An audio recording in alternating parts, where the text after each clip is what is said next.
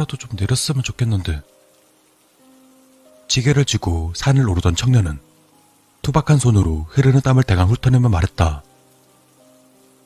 지속된 가뭄으로 온 나라가 힘들어하고 있지만 청년이 살고 있는 작은 산골 마을은 특히나 그 피해가 극심했다. 농작물은 다 말라 죽었고 짐승들도 자체를 감추었다. 이대로 가다간 겨울을 나기는커녕 이번 여름을 넘기기도 힘들 것 같았다.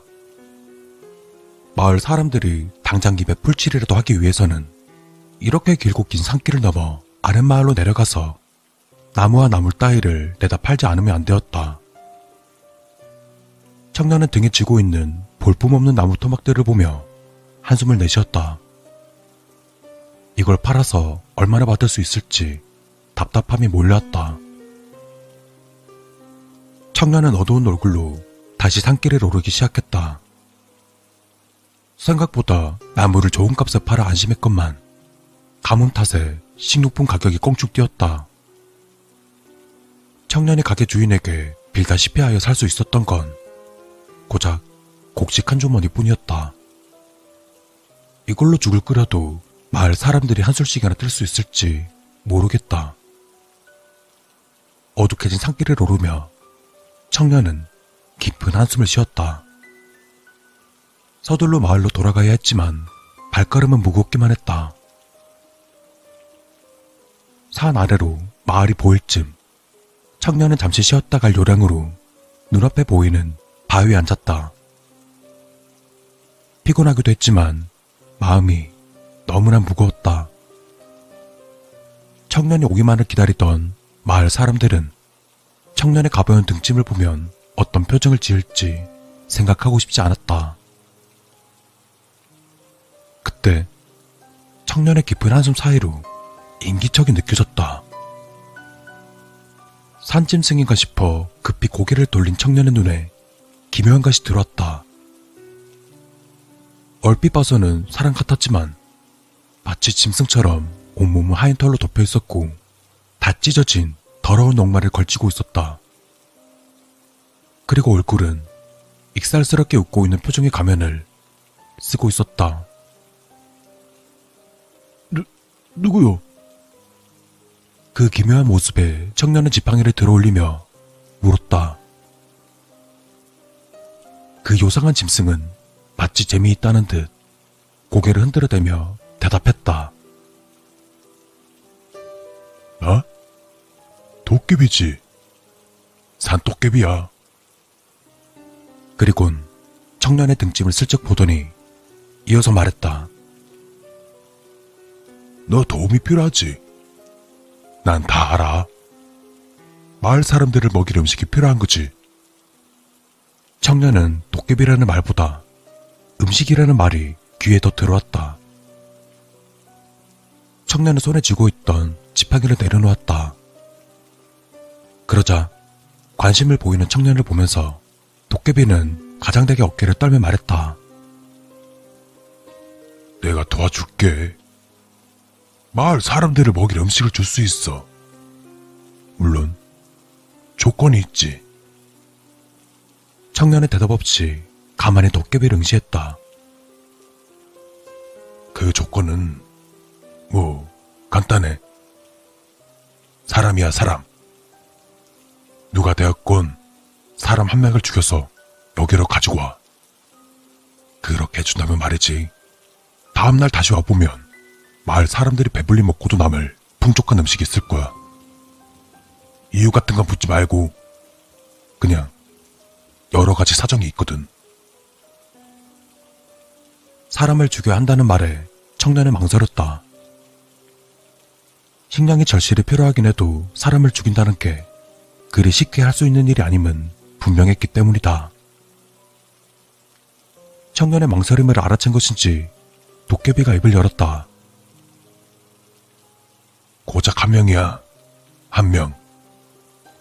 저거 가지고는 얼마 안 가서 마을 사람들이 다 굶어 죽게 될걸? 뭐가 더 나은 것인지는 분명하잖아. 등짐에 매달려 있는 초라한 곡물 주머니를 보며 청년이 입을 열었다. 약속은 확실한 거겠지? 당연하지. 도깨비는 거짓말 안 한다는 말 못 들어봤어? 청년은 등짐에 매달려 있던 도끼를 꺼내어 들고 말했다. 좋아. 여기서 기다려. 그리곤 급히 마을을 향해 뛰어갔다. 청년이 사는 마을 어귀에는 거지의 움막이 하나 있었다.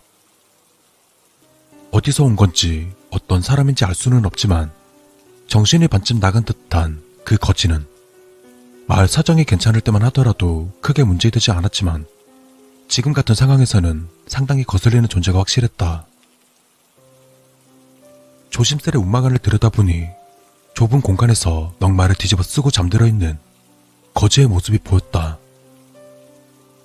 초라한 그 모습에 도끼를 든 청년의 손에는 잔뜩 힘이 들어갔다. 고작 한 명이다. 쓸모없는 저 인간 한 명만 희생하면 마을 사람들이 살아갈 수 있다.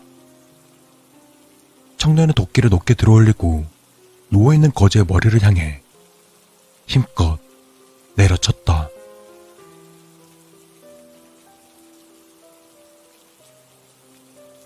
가져왔네. 잘했어. 그럼 내일 밤에 다시 이 자리로 와.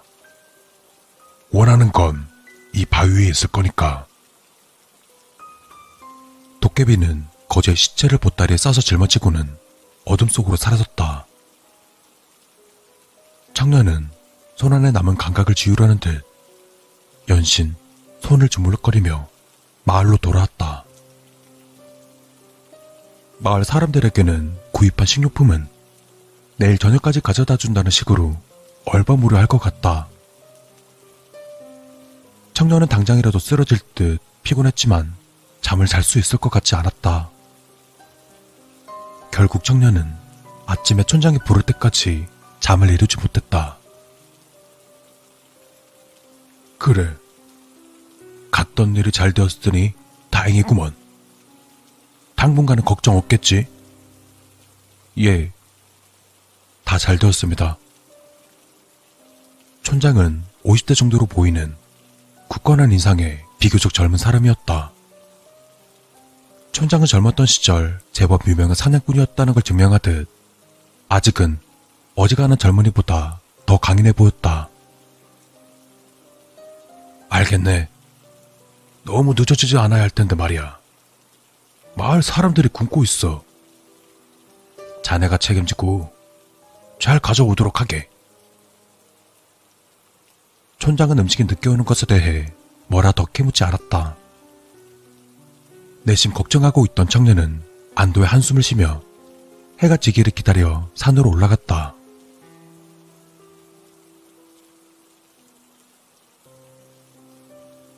도깨비의 말은 거짓이 아니었다. 약속했던 장소 그 바위에는 마을 사람들이 충분히 먹을 만한 식료품이 한가득 놓여 있었다. 청년 혼자서는 짊어지고 가기 힘들 정도로 많은 양의 식료품들.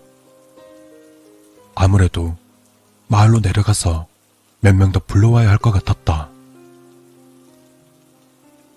커다란 가마니를 머리에 있고 산 아래로 내려오는 청년에겐 더 이상 죄책감이 남아있지 않았다. 오히려 지울 수 없는 미소가 깊게 새겨져 있었다.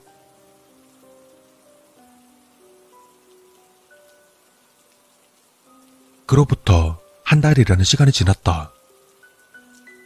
창고에 있던 풍족한 식량이 다 떨어지기에 충분한 시간이었다. 이제 자진해서 먹을 것을 구해오겠다고 촌장에게 당당히 말했다. 그리곤 도깨비를 만났던 그곳으로 향했다. 그곳에는 마치 알고 있었다는 듯 도깨비가 청년을 기다리고 있었다. 찾아올 줄 알았지. 또 내 도움이 필요한 거지. 조건은 지난번과 똑같아. 도깨비의 확인을 받은 청년은 망설임이 없었다. 우리 마을에서 쓸모없는 사람이 누구인지는 잘 알고 있었다. 술주정뱅이, 노름꾼, 게으름뱅이. 사라지는 것이 더 도움이 되는 사람들. 아무도 모르게 마을로 되돌아가던 청년의 눈은 무언가 섬뜩함이 느껴졌다. 날이 갈수록 마을의 형편은 나아졌다. 한 명씩 사라지는 사람들에 대해 신경 쓰는 사람은 아무도 없었기 때문이다. 그들은 필요 없는 사람이었으니까. 청년이 마을을 떠나는 횟수가 많아질수록 식량은 많아졌고 청년의 입지와 평은 좋아졌다. 처음엔 살기 위해 살이를 했던 청년마저 이젠 마을 사람들의 축교 세움에 조금씩 도취되어 갔다. 이제는 누가 봐도 촌장보다 청년을 더 의지하는 것처럼 보였다. 어느 순간부터 촌장은 아무런 말도 없이 그저 지켜보고 있을 뿐이었다. 슬슬 없어져야 할 사람들은 다 없어졌다고 생각하던 차에 청년의 눈으로 그런 촌장의 모습이 들어왔다. 무능하고 한심한 인간. 청년의 눈에는 그렇게 보였다. 실제로 마을을 일으켜 세운 자신에 비해 촌장은 한 일이 없었다. 차라리 자신이 촌장 자리를 맡는다면 지금보다 훨씬 마을을 잘 키울 수 있을 것 같았다. 청년은 다음 재물이 될 사람을 촌장으로 정했다. 지금 촌장이 사라진다면 마을 사람들이 다음 촌장으로 누구를 선택할지는 뻔한 일이었다. 청년은 한 손에 도끼를 들고 능숙하게 담을 넘어 촌장 집으로 들어갔다. 청년은 조용히 안으로 들어가서 누워있는 촌장의 모습을 내려다보았다. 한때는 존경하고 대단해 보였던 촌장이었지만 지금은 쓸모없는 인간으로 보일 뿐이었다. 깊은 한숨을 쉰 청년은 망설임 없이 도끼를 휘둘렀다. 준비한 보따리에 시신을 담고 피를 닦아내었다. 자주 하던 일이었기에 능숙하고 빠르게 처리를 할 수 있었다. 그러다 뒷처리를 다 마치고 나가려던 청년의 눈에 방 한켠에 자리 잡은 괴짝 하나가 보였다. 숨겨놓은 돈이라도 있는 것일까? 청년은 기대감을 가지고 괴짝을 열어보았다. 그 괴짝 안에는 짐승의 하얀 털 가죽으로 된 옷과 나무로 만들어진 가면, 그리고 여러 장의 종이 뭉치들. 종이 뭉치는 계약서와 영수증 들인 것 같았다. 청년은 떨리는 손으로 계약서와 영수증 등을 살펴보았다. 한참을 그것들을 바라보던 청년은 힘없이 손을 떨구었다. 촌장은 마을을 위해서 아무것도 하지 않은 게 아니었다. 다만 극단적인 방법을 생각했을 뿐. 청년은 암시장에서 사람 고기는 비싼 가격으로 거래된다고 들은 기억이 있었다. 촌장은 그걸 이용해서 사람 고기를 제공하는 대신 식료품을 받기로 계약했던 것 같다. 그리곤 사람 고기를 얻기 위해 털가죽을 뒤집어 쓰고 가면으로 얼굴을 가린 채 도깨비 연기를 했던 것이다. 청년의 고개를 돌려 보따리에 쌓인 촌장의 시신을 바라보았다. 지금 산에 올라가 봐야 도깨비는 만날 수 없음이 분명했다. 허무함과 분노가 동시에 치밀어 올랐다. 이제 앞으로 어떻게 해야 할까? 그러던 청년의 눈에 괴짝 속에 들어있는 가면이 보였다. 그리고 바닥에 떨어져 있는 암시장과의 계약서. 그것을 가만히 들여다보던 청년은 천천히 가만을 꺼내어 얼굴에 써보았다. 그리곤 계약서를 주머니에 집어넣고 촌장의 시신을 짊어졌다. 이제 와서 되돌릴 수는 없다. 그리고 어차피 이 마을은 도깨비의 도움이 반드시 필요했다. 다만 지금까지와 다른 점이 있다면 이젠 청년의 도깨비가 되었다는 것이다.